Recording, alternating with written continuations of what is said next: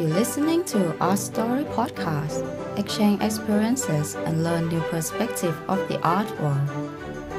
คุณอยากรู้จักศิลปะมากขึ้นหรือเปล่าคะทุกคนเคยสงสัยกันไหมคะว่าคนที่เขาเรียนด้านศิลปะเนี่ยจบมาจะต้องไปต่อทางไหนจะต้องประกอบอาชีพอะไรหรืออยู่ตรงไหนของสังคมแล้วการเป็นศิลปินเนี่ยต้องใส่แห้งจริงไหมวันนี้เราจะมาพูดถึงเรื่องจุดยืนของศิลปินในสังคมไทยกันค่ะสวัสดีค่ะดิฉันชมวิวเชียร์เนตกุลนาค่ะและดิฉันอิคคิวพนุชนาพิจิตรสกุลชัยค่ะคุณกำลังรับฟังทรัพย์สินพอดแคสต์ค่ะตอนก่อนหน้านี้นะคะเราพูดถึงศิลปะในเรื่องของมูลค่าการลงทุนเป็นเรื่องของเงินเงินทองทองซะส่วนใหญ่แล้วพอตัวเราเองเนี่ยได้ศึกษาข้อมูลเกี่ยวกับศิลปะไปเรื่อยๆเราก็เห็นได้ชัดขึ้นค่ะว่า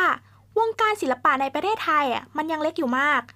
ดูเป็นเรื่องของความชอบความสนใจในกลุ่มเล็กๆถ้าไปตามแกลเลอรี่เราก็เห็นแค่คนไม่กี่คนจนตัวเราเองเนี่ยเกิดความรู้สึกเกิดคำถามว่าแล้วศิลปินเนี่ยเขาจะอยู่ได้ยังไงจุดยืนของพวกเขาเนี่ยจะอยู่ตรงไหนของสังคมมีศิลปินหน้าใหม่เกิดขึ้นเยอะแยะมากมายค่ะแต่กลับไม่ได้รับการสนับสนุนทั้งจากทางภาครัฐหรือคนในสังคมเองใช่โอเคถ้าเทียบกับเมื่อก่อนนะวงการศิลปะในประเทศไทยตอนนี้ถือว่าพัฒนาขึ้นกว่าเดิมเยอะมากมีการเปิดสถาบันศึกษาเกี่ยวกับศิลปะมากขึ้นพิพิธภัณฑ์ศิลปะแกลเลอรี่การจัดงานเทศกาลมากขึ้นหรือตามสื่อเองที่นำเสนอข้อมูลศิลปะได้หลากหลายขึ้นแต่ศิลปะก็ยังถูกแยกออกจากสังคมคนไทยยังมองว่าศิลปะเป็นเรื่องที่ไกลตัวไม่ได้สำคัญอะไรกับการใช้ชีวิตขาดความเข้าใจและไม่กล้าชื่นชมผลงานยังกลัวคำว่าศิลปะซึ่งนี่แหละคือสาเหตุหลักว่าทำไมวงการศิลปะในสังคมไทยยังไม่เติบโตค่ะแล้วคนที่จะมาอธิบายเรื่องนี้ให้กับเราก็คืออาจารย์ดร.พงษ์ศิริคิดดีอาจารย์คณะวิจิตรศิลป์มหาวิทยาลัยเชียงใหม่ถึงสาเหตุที่ว่าทำไมวงการศิลปะในสังคมไทยยังคงไม่ก้าวไปข้างหน้าเมื่อเทียบกับต่างประเทศซึ่งอาจารย์ได้ให้คำอธิบายไว้ดังนี้ค่ะในส่วนของวงการศิลปะเนี่ยถ้าถ้ามันมีองค์ประกอบคิวเรเตอร์มีศิลปินมีแกลเลอรี่มีจรรยาบรรณนะฮะแล้วมีรสนิยมการปลูกฝังตั้งแต่มัธยมประถมอนุบาลประถมมัธยมเนี่ย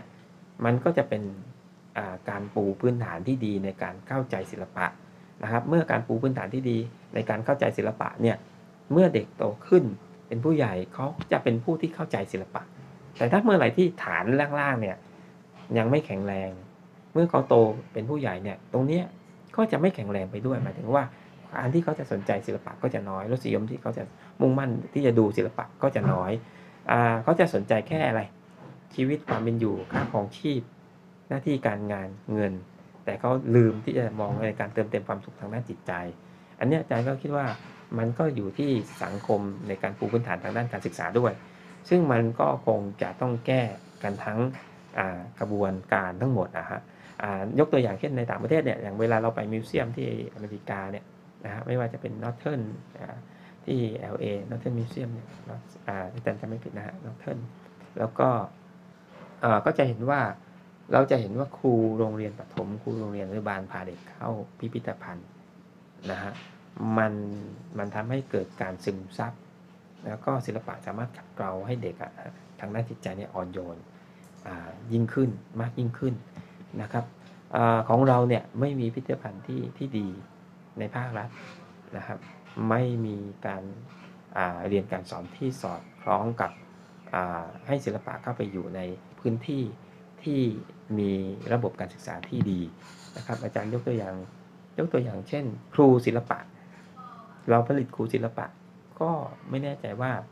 นะครับมันตรงเป้าหมายที่จะไปสอนเด็กหรือยัง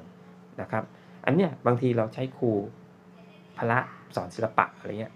มันก็ทำให้เกิดความไม่เข้าใจสอนเด็กคือเหมือนกับว่าไม่ได้เก่งเฉพาะทางถูกทางมันก็เป็นกระบวนการทั้งหมดอะครับที่ทำให้วงการศิลปะยังขับเคลื่อนไปไปได้ไปได้ช้าดิฉันเองเนี่ยเห็นด้วยมากๆเลยนะคะว่าเรื่องการปลูกฝังตั้งแต่วัยเด็กเนี่ยมันสำคัญแค่ไหนโดยเฉพาะเรื่องการเรียนการสอน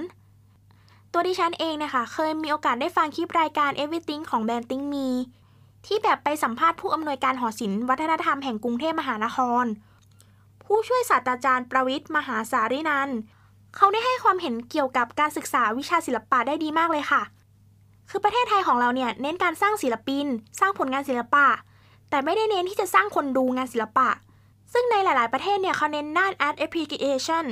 คือการเข้าใจงานศิลปะหรือเป็นการสร้างคนดูงานในอนาคตและในอีกหลายๆประเทศเองก็มีการเชื่อมโยงศิลปะเข้ากับศาสตร์อื่นๆถ้าหากว่าเรียนศิลปะเพื่อศิลปะอย่างเดียวแล้วไม่เชื่อมโยงกับอะไรเลยมันก็ไม่เกิดประโยชน์หรอกค่ะพอได้ฟังแล้วมันคือใช่มากๆเลยค่ะเพราะที่ไทยเองเนี่ยศิลปะถูกตัดขาดออกจากการเป็นศาสตร์หนึ่งเลยไม่ได้เชื่อมโยงใดๆคนส่วนใหญ่ก็เลยไม่ได้มองว่าศิลปะคือส่วนหนึ่งของชีวิตไม่น่าเป็นสิ่งที่มีประโยชน์หรือทำเงินได้ในอนาคต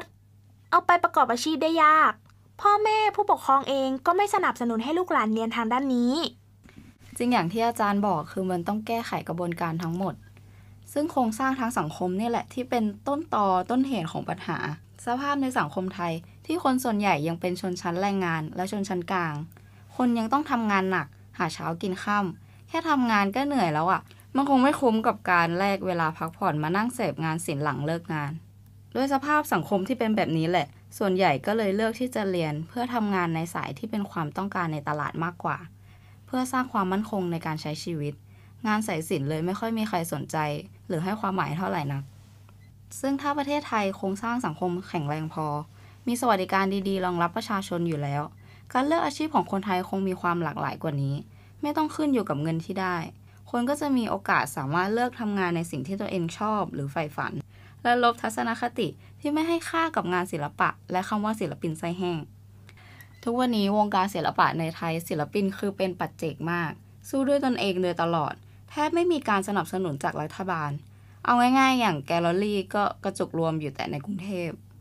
ต่างจังหวัดคือมีน้อยมากศิลปินก็มีโอกาสน้อยขึ้นในการแสดงงานของตนเองอีกต้องจัดการเองทั้งหมดต้องไปเช่าที่แสดงตามงานต่างๆเอาเองหรือรวมตัวศิลปินกันเช่าแกลเลอรี่เพื่อที่จะได้แสดงงานของตนให้คนอื่นได้เห็นหรือตามช่องทางสื่อออนไลน์ต่างๆเพื่อให้เกิดการซื้องานขึ้นจากบทความของ Mission to the Moon ได้บอกถึงระบบการจัดการศิลปะในไทยที่ยังคงไม่มีประสิทธิภาพเท่าที่ควรส่วนใหญ่แกลเลอรี่ในไทยเองก็ยังเป็นแค่ที่ฝากขายงานศิลปะไม่ได้เหมือนกับระดับสากลที่เขาทำงานกันเป็นระบบมีระบบการจัดการชัดเจนมีการประสานกันระหว่างแกลเลอรี่ที่เป็นพื้นที่จัดแสดงงานคิวเรเตอร์ที่เป็นคนสื่อสารงานศิลปะกับคนดูอาร์ตดีลเลอร์ที่ปรึกษาแนะนำคนซื้อหรือลงทุนและเอเจนซี่ผู้จัดการศิลปินอย่างเป็นระบบไม่มีแยกจากกันซึ่งถือเป็นการวางรากฐานให้วงการศิลปะแข็งแรงขึ้นค่ะถึงอย่างนั้นแม้ว่าประเทศเราเองเนี่ยจะมีศิลปินเกิดขึ้นใหม่อีกมากแต่ว่าถ้าเรายังขาดคนดูงานและการสนับสนุนในอนาคตข้างหน้าเนี่ยอาจจะมีแกลเลอรี่เหลืออีกเพียงไม่กี่ที่แล้วก็ได้ค่ะคนในสังคมจึงสำคัญมากในการมีส่วนช่วยในการพัฒนาวงการศิลปะและจะทำให้ไม่มีคำว่าศิลปินไส้แห้งอีกต่อไปค่ะเราอยากให้คุณเข้าใจโลกของศิลปะมากขึ้น